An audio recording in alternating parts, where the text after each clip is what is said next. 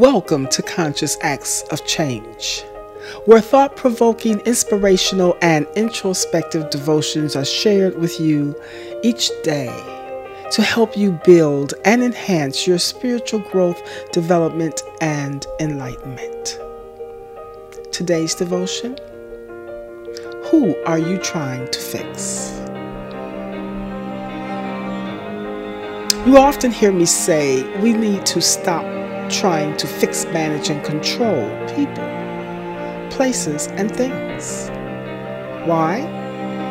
Because we must come into the realization that mankind is always trying to fix people, places, and things outside of himself. What is the fixation we are chasing? Who are we trying to fix? Why do we think we have the power to fix something else when we cannot fix ourselves? All of those resistant choices, decisions, hindrances, inhibitions that we cause within ourselves. To fix is to restore, to repair what is broken, to correct or install. How do we define what is broken or need fixing within someone else? Can they just be different from us? From you and me? Can they have their own habits, behaviors, opinions that work for them? Or does fixing simply mean we need to give support, help, or care to the situation versus trying to change it? Make it different to meet our standards or needs. What are we fighting against in our own life? What are we sensing? The feeling of loss each day. Who are we really trying to fix? Many of us want to fix others. Oftentimes, when we are going into relationships, we want to find the need to fix our partner. One problem with this is that the other person may not want or need fixing, or they may not even see a need to be fixed. They believe that they are okay. The other problem is that any relationship based on one's one person's trying to fix another is doomed for failure. We have to ask ourselves what problems do we see in another that we can't see in ourselves? What sort of problem do we think needs to be resolved? Why do we see that problem so clearly in the other person? What indicators are we familiar with regarding the fixing and the changing? Is it that we see ourselves in the other person?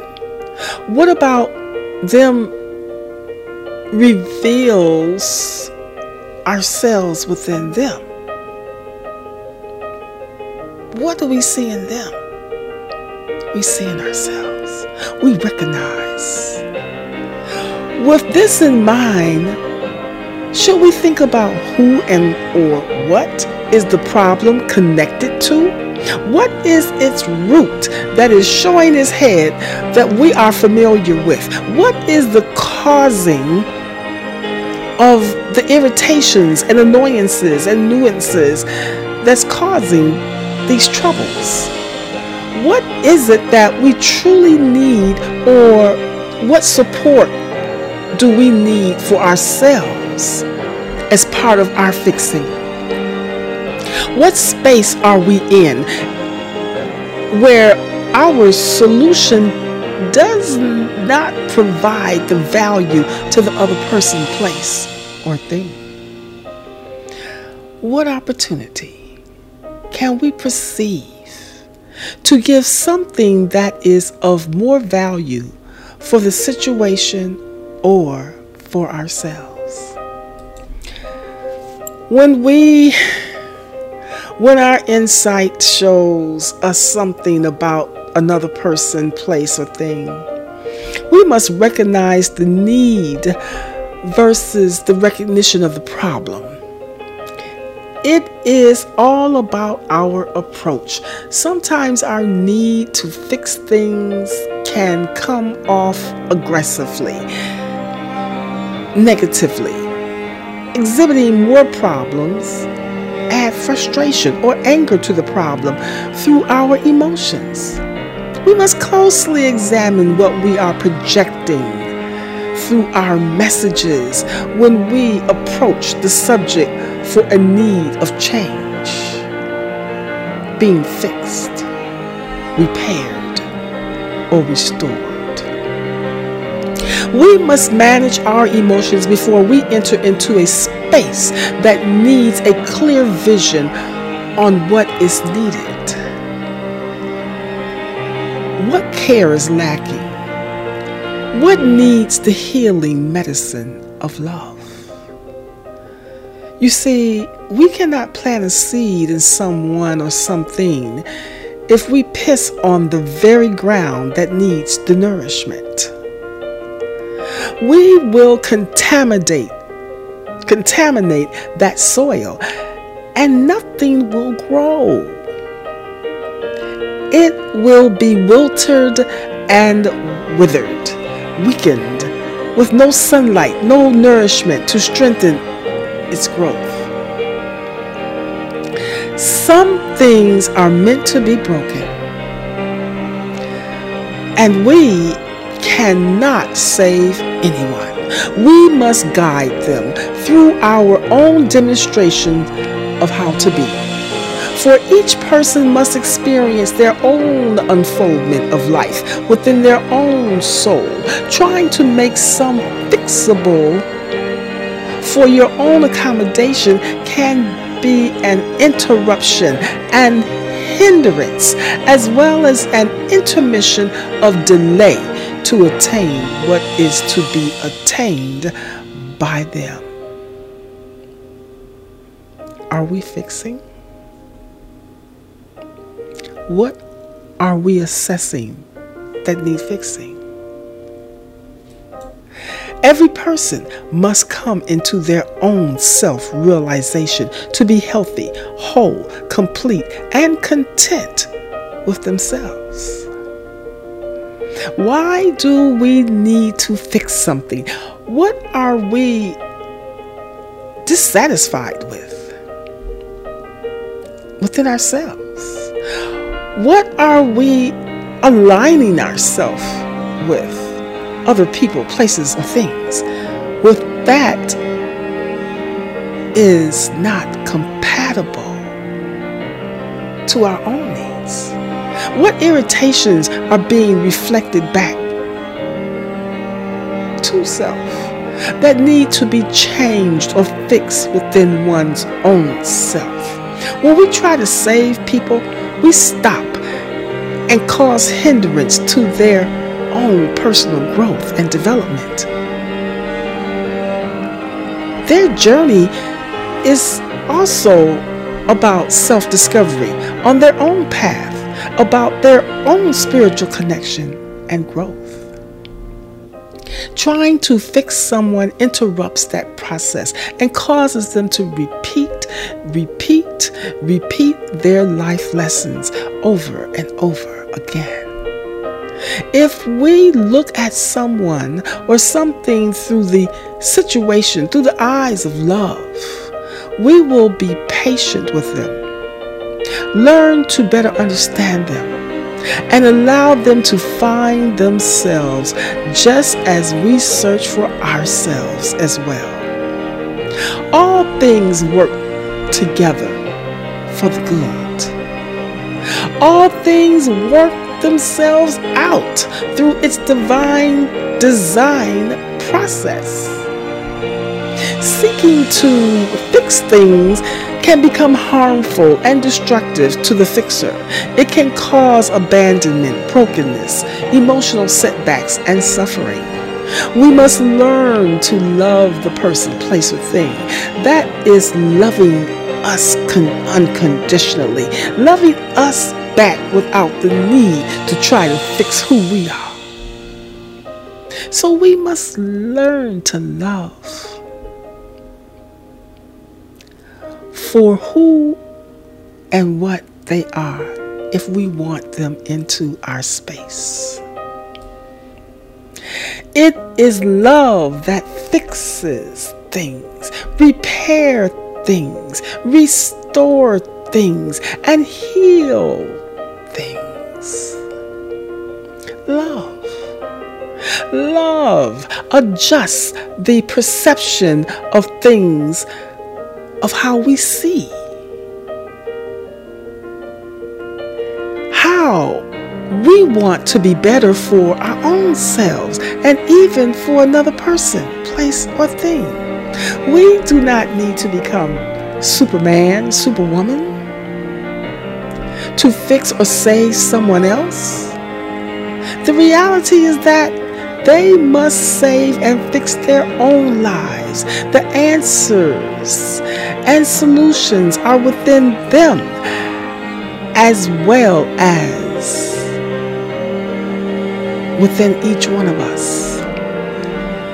Everyone must till their own soil before progress can be made. We are not to piss on the ground that nourishes us, that feed us for within the soil, the atmosphere, are all of the physical matter and substance mankind need to have a tangible presence here on earth. We cannot change or impact the world until we are capable of changing our own personal world. Instead of seeing other people's weakness, see their greatness. See their image and likeness of Yahweh, who created them, who created you and me. We cannot judge other others during their growth process, for we are still growing ourselves. For we will surely hinder the greatness within ourselves. Our immediate focus is for us to see our own greatness, not the differences of others. So we must learn to polish our mirrors daily. Remove all of the mud on the mirror that we put there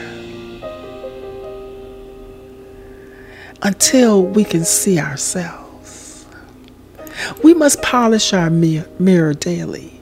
For as we remove the hardness, the hardness, the hard mud, life has splashed on us before we can look into another's mirror. We must be able to see ourselves in our own. Our resistance to fix ourselves causes the mud to harden even more, making it more difficult for us to see who we are, who we have become, and accept our own just like others have to see and accept their own. This is not an easy process. Sometimes it can be pain, fear, depression, hurt, abandonment, loneliness that causes us to want to see less than great within someone else as well as less than great for our own self. So be still. Release the need and polish your mirror until it reflects back to you its brilliance, its beauty, the love that has been waiting for you to unveil from your heart so that you can embrace, reach out, and give your neighbor what they need. Give the one you love what they need if you see them weak. Not harsh words, not tear down, but see the greatness within them and pour that love and greatness within them so that they may rise like a shining star, being whole, being filled, being brilliance. Shalom. Peace.